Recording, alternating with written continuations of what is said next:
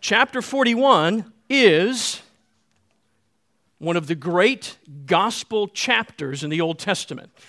And if you don't believe that at the beginning of my sermon, I hope and expect you to argue with anyone who says otherwise when we get to the end of my sermon. We have gotten to this place in Joseph's life because in chapter 37, Joseph is Jacob's favorite son. His brothers hate him for that. So they throw him down in a pit and they sell him into slavery. In chapter 39, Joseph is a slave then in Potiphar's house in Egypt, but God is with him and he prospers him. He gives him success until Potiphar's wife falsely accuses him of trying to lie with her, and he is thrown down into the pit of prison. And in chapter 40, which we looked at last week, also, God is with Joseph in prison, and he prospers him there. Joseph helps the cupbearer by favorably interpreting his dream. And the cupbearer is supposed to tell Pharaoh about Joseph's innocence, but he forgets about Joseph. So this morning in chapter 41, God remembers Joseph, and Joseph goes from a prisoner in Egypt to the prime minister, if you will, of Egypt in one super long chapter. This chapter is as long as, or longer than, both of last week's chapters put together. So we've got a lot of reading to do, and there's a reason why it's a long chapter. It's quick and easy for Moses to provide information about Joseph's release, he gets out of prison, and his ascent. For Pharaoh names him prime minister. But it's not so quick and easy to represent God's sovereignty in Joseph's life. So the repetition that happens over and over is there for a reason. Not to tell us, but to show us that God made promises and has fixed things in place to accomplish his covenant purposes in Joseph's life and beyond through his spirit and for his glory. So it takes more words than to just say God is sovereign. Moses wants to show us God's sovereignty in action. So, because that's what's in here, you're not allowed to be bored when we read chapter 41. You're not allowed to be impatient as we read chapter 41 because the repetition is not redundant, it is reinforcing. It is reinforcing. I want to read this this morning in three sections. They're parsed out in the sermon outline. If you want to follow along, let's begin in Genesis chapter 41. After two whole years, Pharaoh dreamed that he was standing by the Nile. And behold, there came up out of the Nile seven cows, attractive and plump and they fed in the reed grass.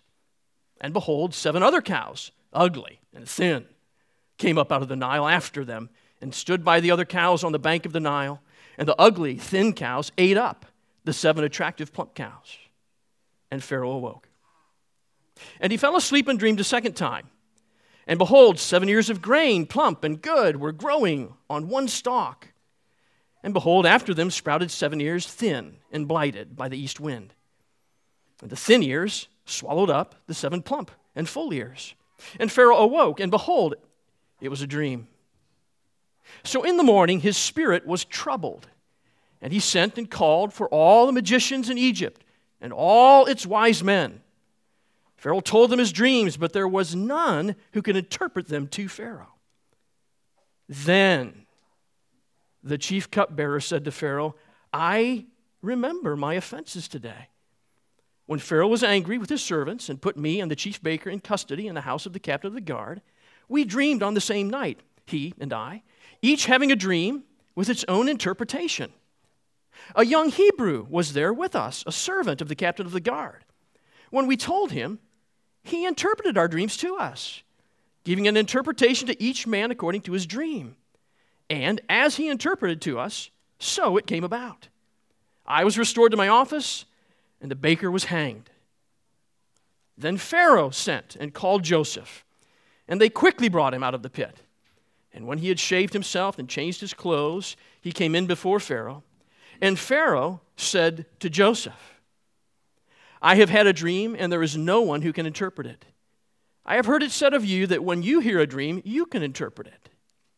Joseph answered Pharaoh, It is not in me. God will give Pharaoh a favorable answer.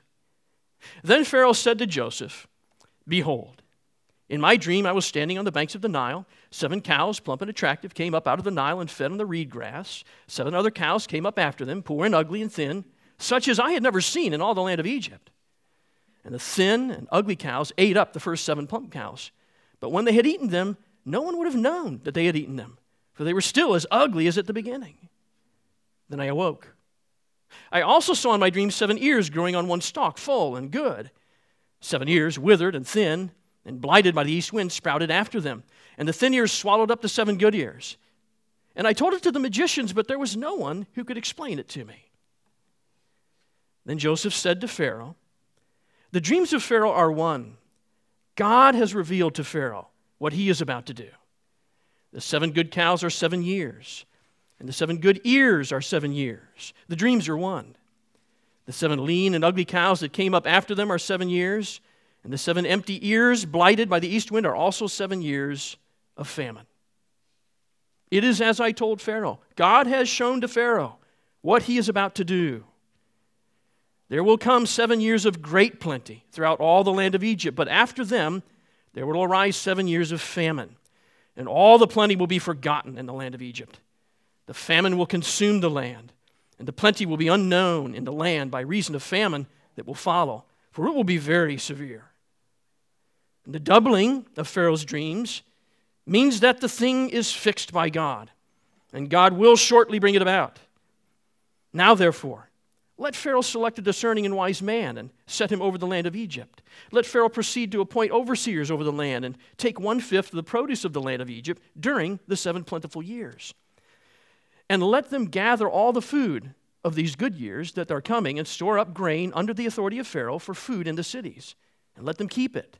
That food shall be in a reserve for the land against the seven years of famine that are to occur in the land of Egypt, so that the land may not perish through the famine.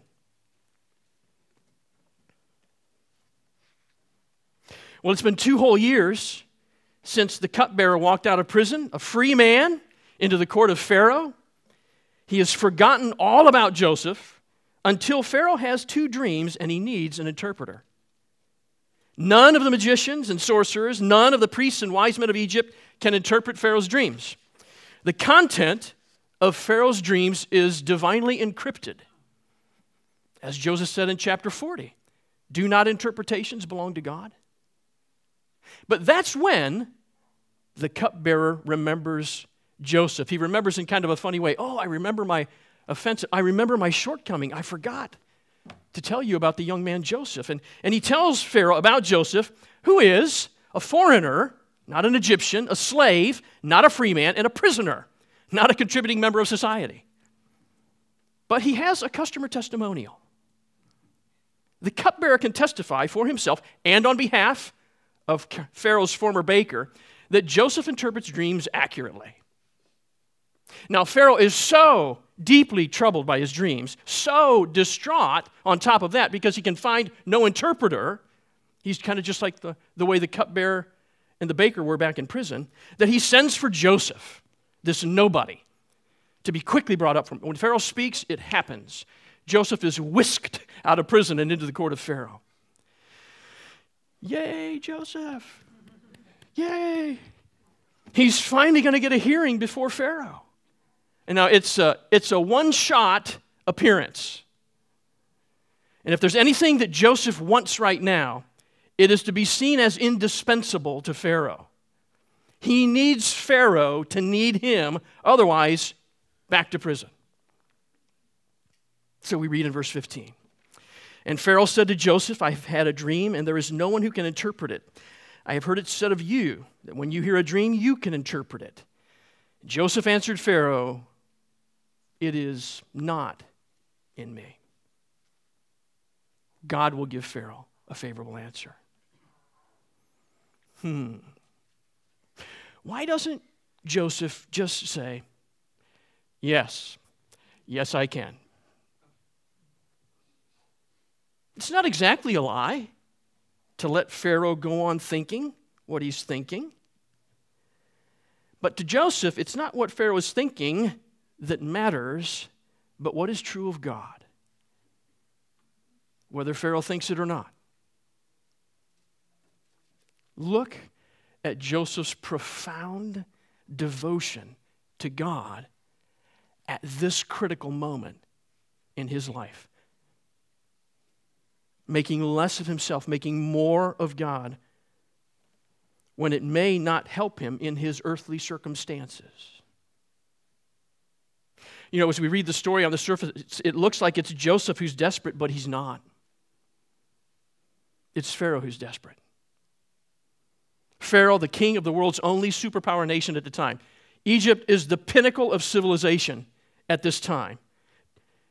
He, Pharaoh, tells lowly Joseph, the foreign slave, prisoner, nobody, his dreams. In front of all of the court, in front of all of the disappointing magicians of Egypt. The dreams God gives Pharaoh, the king of Egypt, are about Egypt. The Nile River is the symbol of Egypt. And there's a god of the Nile. The cows that come up out of the Nile. There's an Egyptian cow god, and there's an Egyptian grain god for the stalks.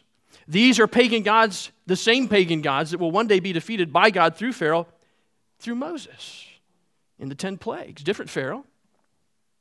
And the priests to these gods cannot interpret Pharaoh's dreams, but Joseph's God can. We've heard the two dreams twice now once by Moses, the narrator, and now by Pharaoh in his recounting of them. The seven fat cows and fat ears of grain represent seven years of abundance in Egypt. The seven ugly cows and the seven ugly ears of grain represent seven years of famine in Egypt. What is happening here?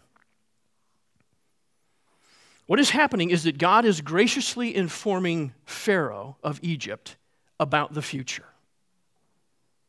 But it takes someone who knows God to decrypt the message. And so Joseph says in verse 25, God has revealed to Pharaoh what he is about to do. And in verse 28, God has shown to Pharaoh what he is about to do. There will be seven years of super incredible abundance in Egypt, better than any years they've ever had. Followed by seven years of extreme, severe famine, so bad that they will wipe out any memory of any good year ever. The two dreams mean the same thing.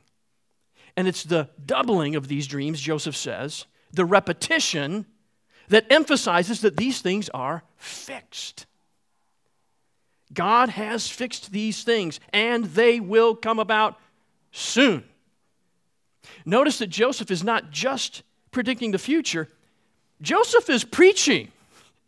Joseph is preaching the superiority of his sovereign God over Pharaoh, over Egypt, over Egypt's wives' men, over Egypt's gods.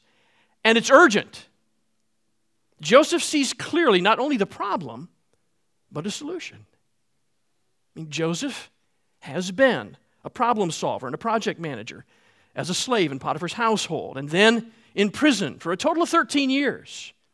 And he has a plan which immediately presents to Pharaoh. He says, Select a wise and discerning man and give him responsibility over and authority. Levy a 20% tax on all produce during the seven years of abundance. Then store it and ration it out during the years of famine, and thus save Egypt. Don't you hear the echoes of a gospel in that?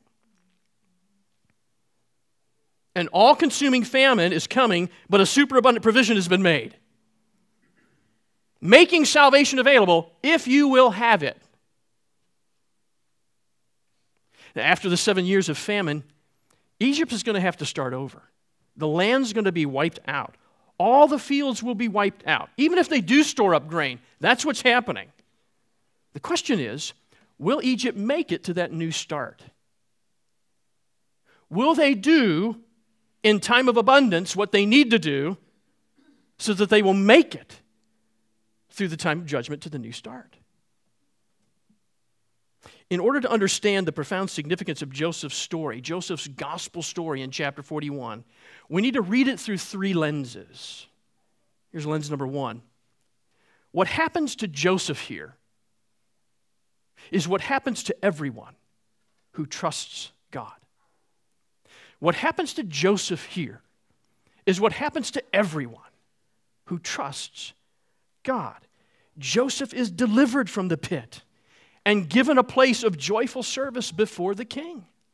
Joseph is a picture of saved sinners. Sinners justified by faith in Christ. One theologian points out five things that happened to Joseph here. One, he is thoroughly acquitted and publicly justified. He is given highest preeminence. All must bow to him.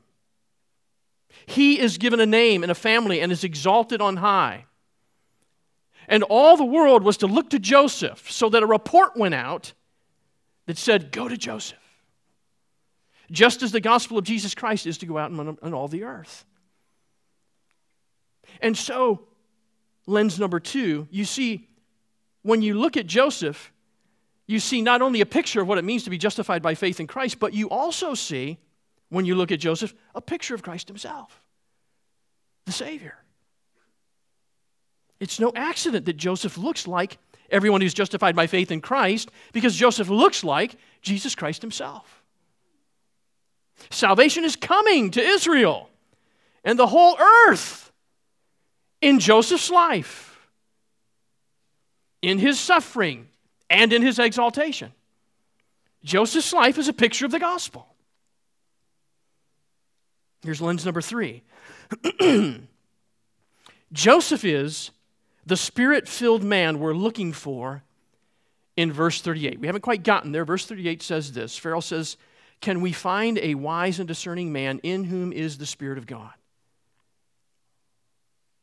In whom is the Spirit of God. The last time we heard the phrase in Genesis, the Spirit of God, was when the Spirit of God was hovering over creation.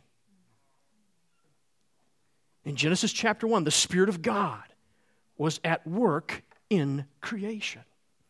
Here, the Spirit of God is at work in recreation.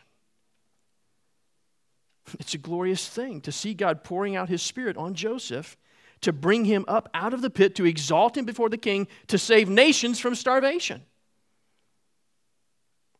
It's an even greater and more glorious thing to see God pour out His Spirit at the resurrection and ascension of the Lord Jesus Christ.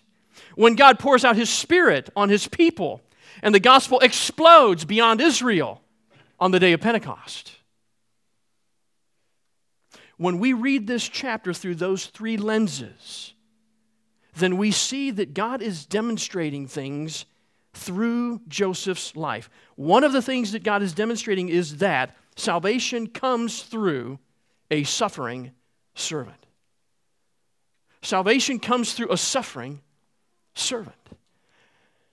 Remember Joseph at age 17? He was immature and a little, little boastful. Then he entered the school of suffering.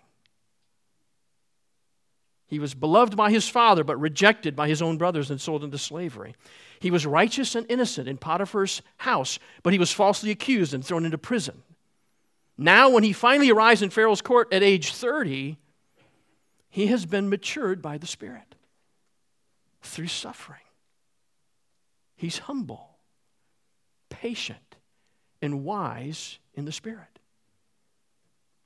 Jesus was beloved by his Father, but rejected by his own. He spoke only the truth and was mocked and ridiculed.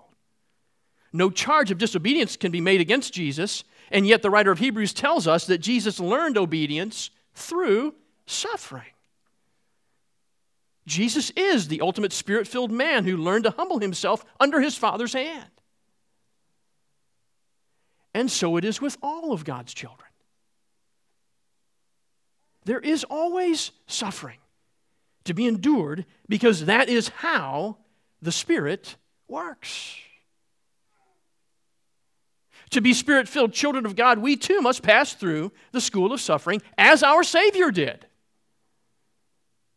There is no spirit filled person without suffering. Christ gives us his spirit to walk with us through suffering. So that we will learn obedience and humility, so that we will learn, as Joseph did, to live for Christ's glory and his gospel.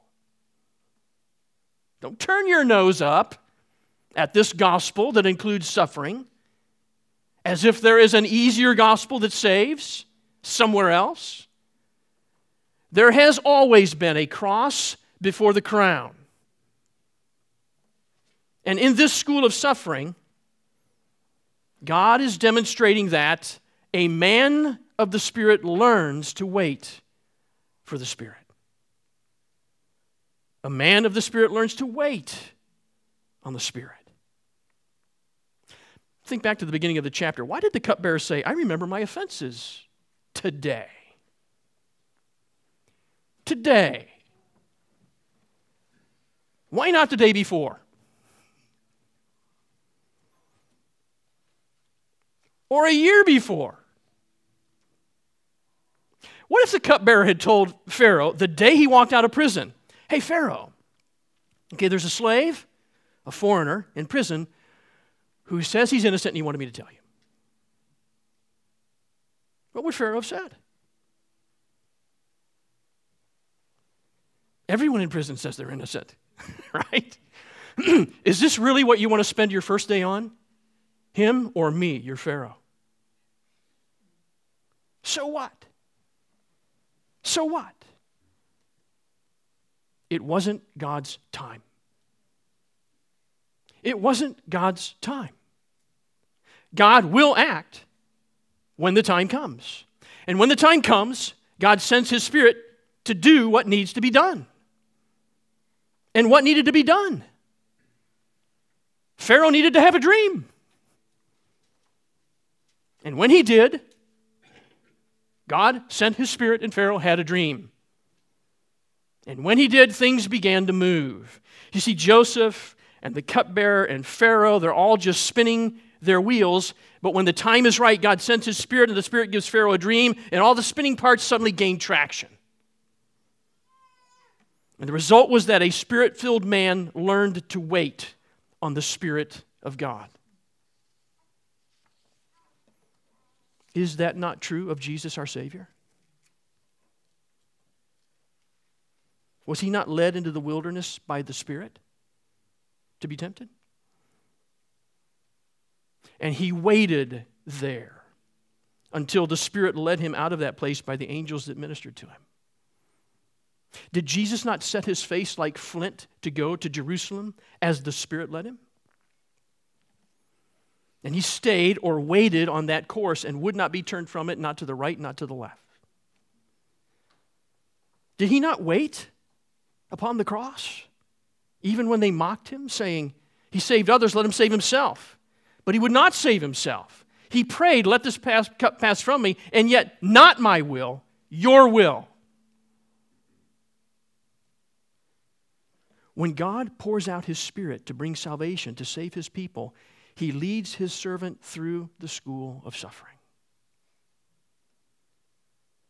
Are you enrolled in Joseph's school of suffering? Are you enrolled in Christ's school of suffering?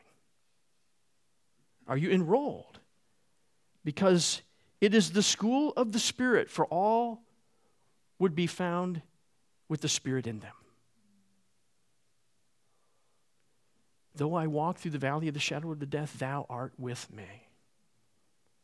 School of suffering. There is for every child of God a cross before the crown. Every one of you. For us to bear and to bear with joy in the Spirit. Let's pick up the story in verse 37.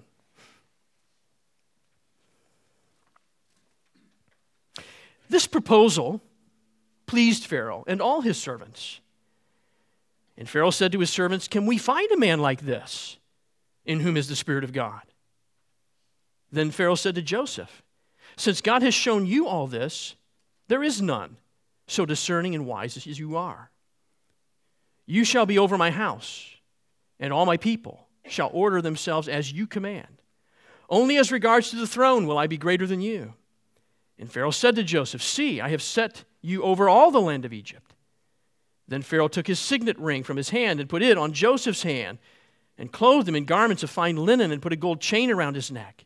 And he made him ride in the second chariot, and they called out before him, Bow the knee. Thus he set him over all the land of Egypt.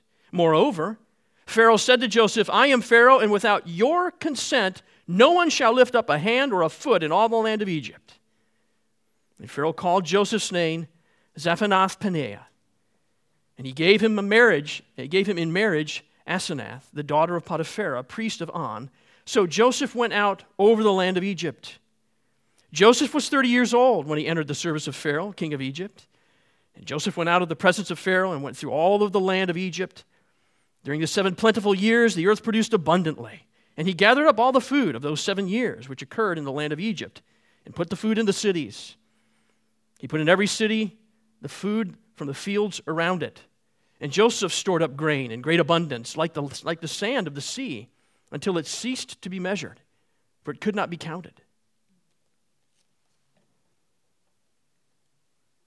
You can almost visualize the scene, can't you? Pharaoh in his court. Hmm, but where can we find such a man? Right?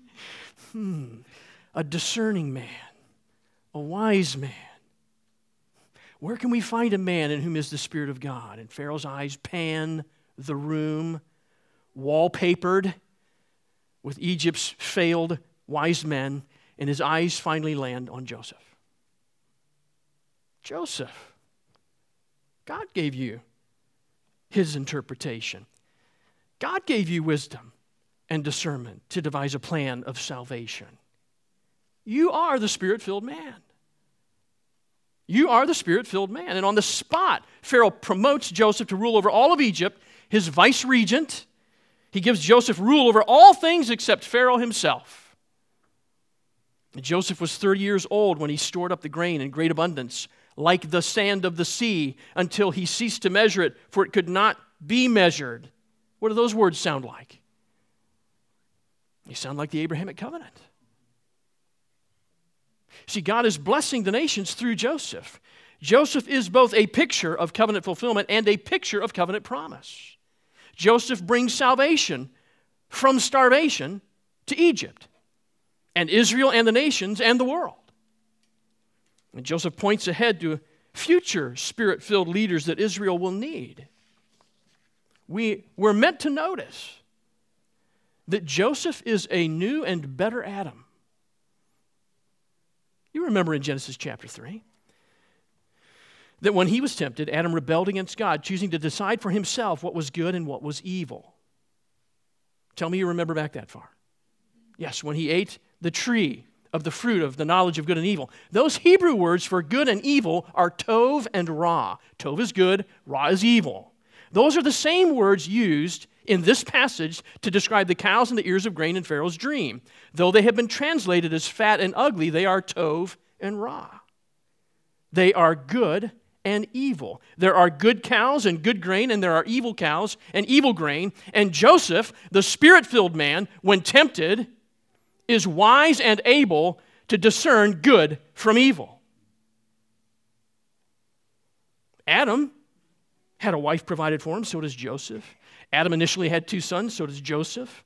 Adam fell when he was tempted by the woman, when Eve gave him the fruit to eat. Joseph withstands temptation of the woman when Potiphar's wife grasps him and says to him, Lie with me. Joseph is fulfilling what Adam was supposed to be. And he is exalted to the position of vice regent, second only to the king, which is the position that Adam had before God until he fell from it. Adam was intended by God to subdue the earth and cultivate the garden, but it is Joseph who is exercising dominion and God's exalted, spirit filled man. So Joseph points us back to Adam, that he is better than, and he points us forward to the type of wise leaders that Israel will need in the future. Remember, we're not the first ones to read Genesis. Moses wrote Genesis. Moses wrote Deuteronomy, the whole Pentateuch, the first five books of the Bible, and he hands it to Israel, who is standing on Jordan's stormy banks, poised to enter the land and conquer it. And yet, Moses, their leader, is dead. And it's hard for them to have the same confidence in their new leader, young Joshua, as they had in Moses. But they read this in Deuteronomy chapter 34, verse 9. And Joshua the son of Nun, full of the spirit of wisdom, for Moses had laid hands on him. The Israelites need to see not only that Moses has appointed Joshua to lead, but that God has made Joshua a spirit filled leader who's wise like Joseph. That's a confidence builder. Joseph is a precursor to Joshua, the courageous one. He's a precursor to Solomon, the wise one. He's a precursor to Daniel, who is also an interpreter of dreams in a foreign king's court. Joseph can see the purposes of God in the affairs of men and nations. Ultimately, he prefigures the wisdom of God who will be made flesh, the Lord Jesus Christ. So God demonstrates in Joseph that a man of the Spirit learns to glorify God. A man of the Spirit learns to glorify God. Joseph is the most exemplary man in all of Genesis.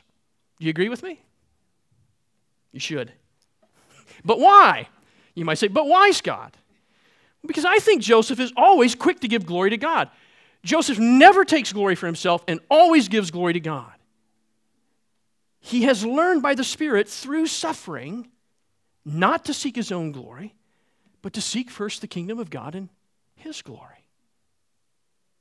The Spirit of God exalts God and Christ and not himself. That is the nature and the work of the Spirit. So, the Spirit of God in us exalts God and Christ, not us. Jesus humbled himself and became a little lower than the angels in order that sinners might be lifted up from the pit of sin to glorify God. There's wisdom in this God glorifying character, and we should have it. Only the spirit filled man could tell Pharaoh what he needed to know. That's profound. Only the spirit filled man could tell Pharaoh what he needed to know. And Joseph says, It is God who has revealed to Pharaoh what he is about to do. Now, Pharaoh could say, Well,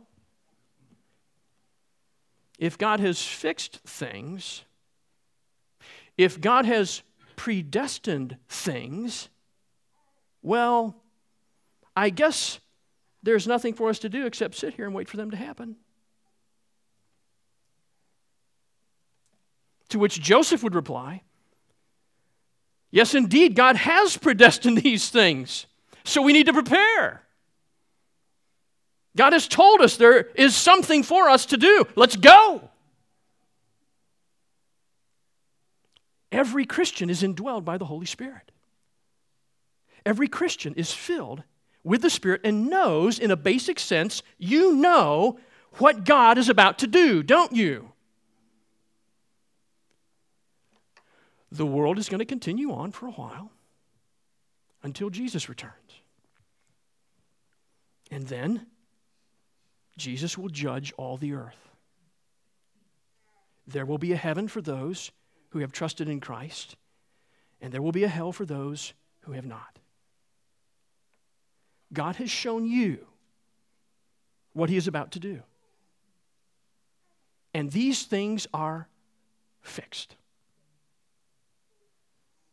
So, what is your response? Well, if these things are predestined, I guess we should just sit here with our hands folded and wait for Jesus. Of course not. Don't you hear the gospel call in that? If God is coming in judgment, there's something for us to do. We need to prepare. How? By preparing others, by proclaiming the gospel that saves. Today is not the day of judgment, today is the day of salvation. If you don't know Christ this morning, look to Him. Look to Him. The Spirit of God is at work this morning in the hearts of those who would look to Christ. Hasn't the time come? Hasn't the time come? Is it today the day for you to admit your sins to God? Isn't today the day to finally humble yourself and to begin to walk after Christ? I'm appealing to you. I'm not trying to shame you. I'm not trying to, to hold you up before the congregation. I'm appealing to you. Look to Jesus who died on the cross to fully atone for your sins against God. Look to Jesus who has conquered your enemies of sin and death and the devil in his resurrection from the dead. Give yourself to Jesus, and he will give you the very Spirit of God in your life. He'll do it. Today is the day of salvation for all who call on Jesus' name. Did you notice, you spirit filled Christians? Did you notice that Joseph is not changed when he gets his promotion? He's the same Joseph, bottom to top. His eyes were on God as a slave, his eyes were on God as a prisoner. And now he's Pharaoh's vice regent, and his eyes are still on God. He continues on as a diligent servant, used by God in adversity. I wonder how many Christians you know who started out committed to Christ and his church, but who no longer have the time because their concerns have shifted to something else. Their decisions and their calendar are controlled by some other people, some other place, some other activities. It's ironic, isn't it, to think that someone could be brought lower by a promotion, by things going well in their life but it happens all the time. Joseph is a spirit filled man. He's the model of Christ in the Old Testament. Trusting God, faithful to God, serving the plans and purposes of God, always giving glory to God. We should be like that. We should be like that. Let's read the last section beginning in verse 50. Before the year of famine came, two sons were born to Joseph. Asenath, the daughter of Potiphera, priest of On, bore them to him. Joseph called the name of the firstborn Manasseh. For, he said, God has made me forget all my hardship and all my father's house. The name of the second he called Ephraim. For God has made me fruitful in the land of my affliction. The seven years of plenty that occurred in the land of Egypt came to an end, and the seven years of famine began to come, as Joseph had said. There was famine in all the lands, but in all the land of Egypt there was bread. When all the land of Egypt was famished, the people cried to Pharaoh for bread. Pharaoh said to all the Egyptians, Go to Joseph. What he says to you, do.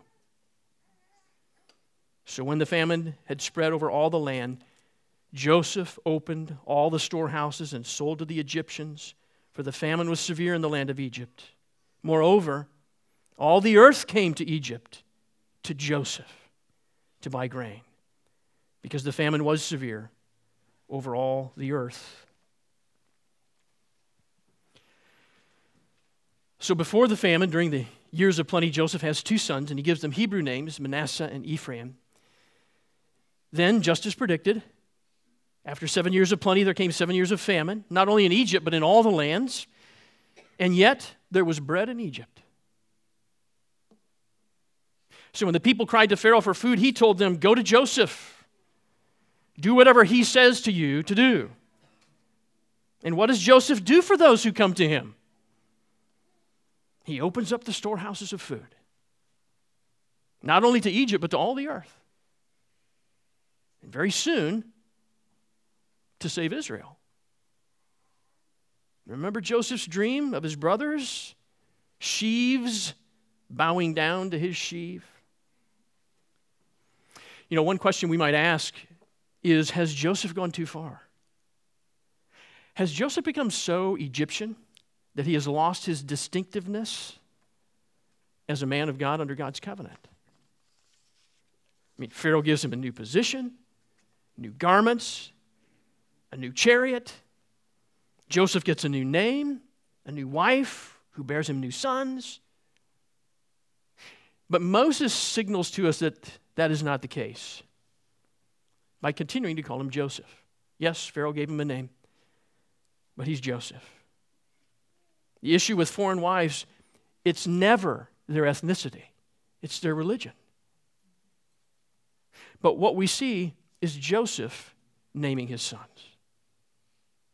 And he gives them Hebrew names. Egypt has not become his homeland, has it? It's the land of his affliction, Moses says. Pharaoh knows that Joseph is a man in whom the Spirit is the Spirit of God. That's why he promotes him. The God to whom Joseph has always given glory, he continues to give glory. See, Joseph lives and works in a culture that's not his own, but he does not lose his own religious identity.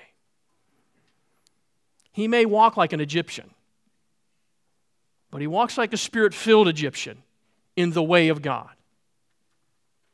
His life continues to fulfill God's covenant and promises God's covenant.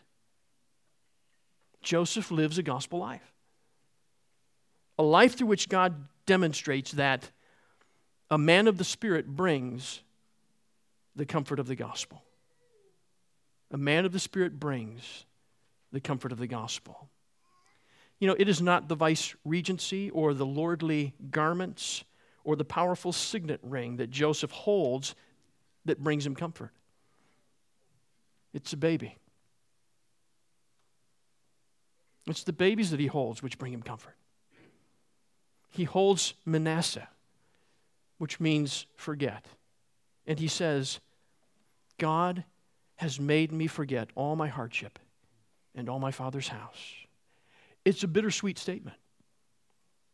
It is both a praise and a lament in one sentence. Joseph is still brokenhearted over the years lost from his father's house. But God has given him a family of his own. Then Joseph holds Ephraim, which means fruitful, and says, God has made me fruitful in the land of my affliction. This too is bittersweet. Joseph is committed to the covenant promises of God, so he knows he is not in the promised land, but he is in the land that God has placed him in. Maybe Joseph wondered if all the best years of his life had been wasted 17 to 30. Maybe he wondered if, if he was a total failure. His life was just a failure. No, that's not true. God has made me fruitful, Joseph says. This is the gospel. This is the gospel. Do you wonder about your wasted years? When you were angry at God, when you rejected God, all the days that you did not glorify God. God wastes nothing. At the right time in your life, the Spirit came to you to do the work of God in you. Christ is the Savior of sinners. He has saved you by His blood so that you can praise and glorify Him forever. So do it. Let's go. Don't look back, look forward. Now you have comfort and confidence in Jesus and His gospel. Now you have joy and humility so that you can be fruitful in service to your King. Now is not the time to look back on wasted years. Now is the time to proclaim the gospel to the whole world.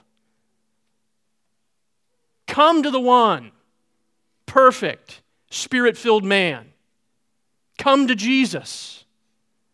He will open the storehouses and pour out His Spirit upon you. Only Jesus can give you life. Come to Him and do whatever He says to you to do. Let's pray. Heavenly Father, thank you for the Lord Jesus Christ. Thank you for the reminder that suffering in our life is not a mistake, but it is the school in which the Spirit causes us to humble ourselves and to wait on you, to give you glory, and to tell others about you. Orient us to this. Make us your spirit filled people to glorify you in the proclamation of the gospel to everyone. We pray this for your glory in Christ's name. Amen.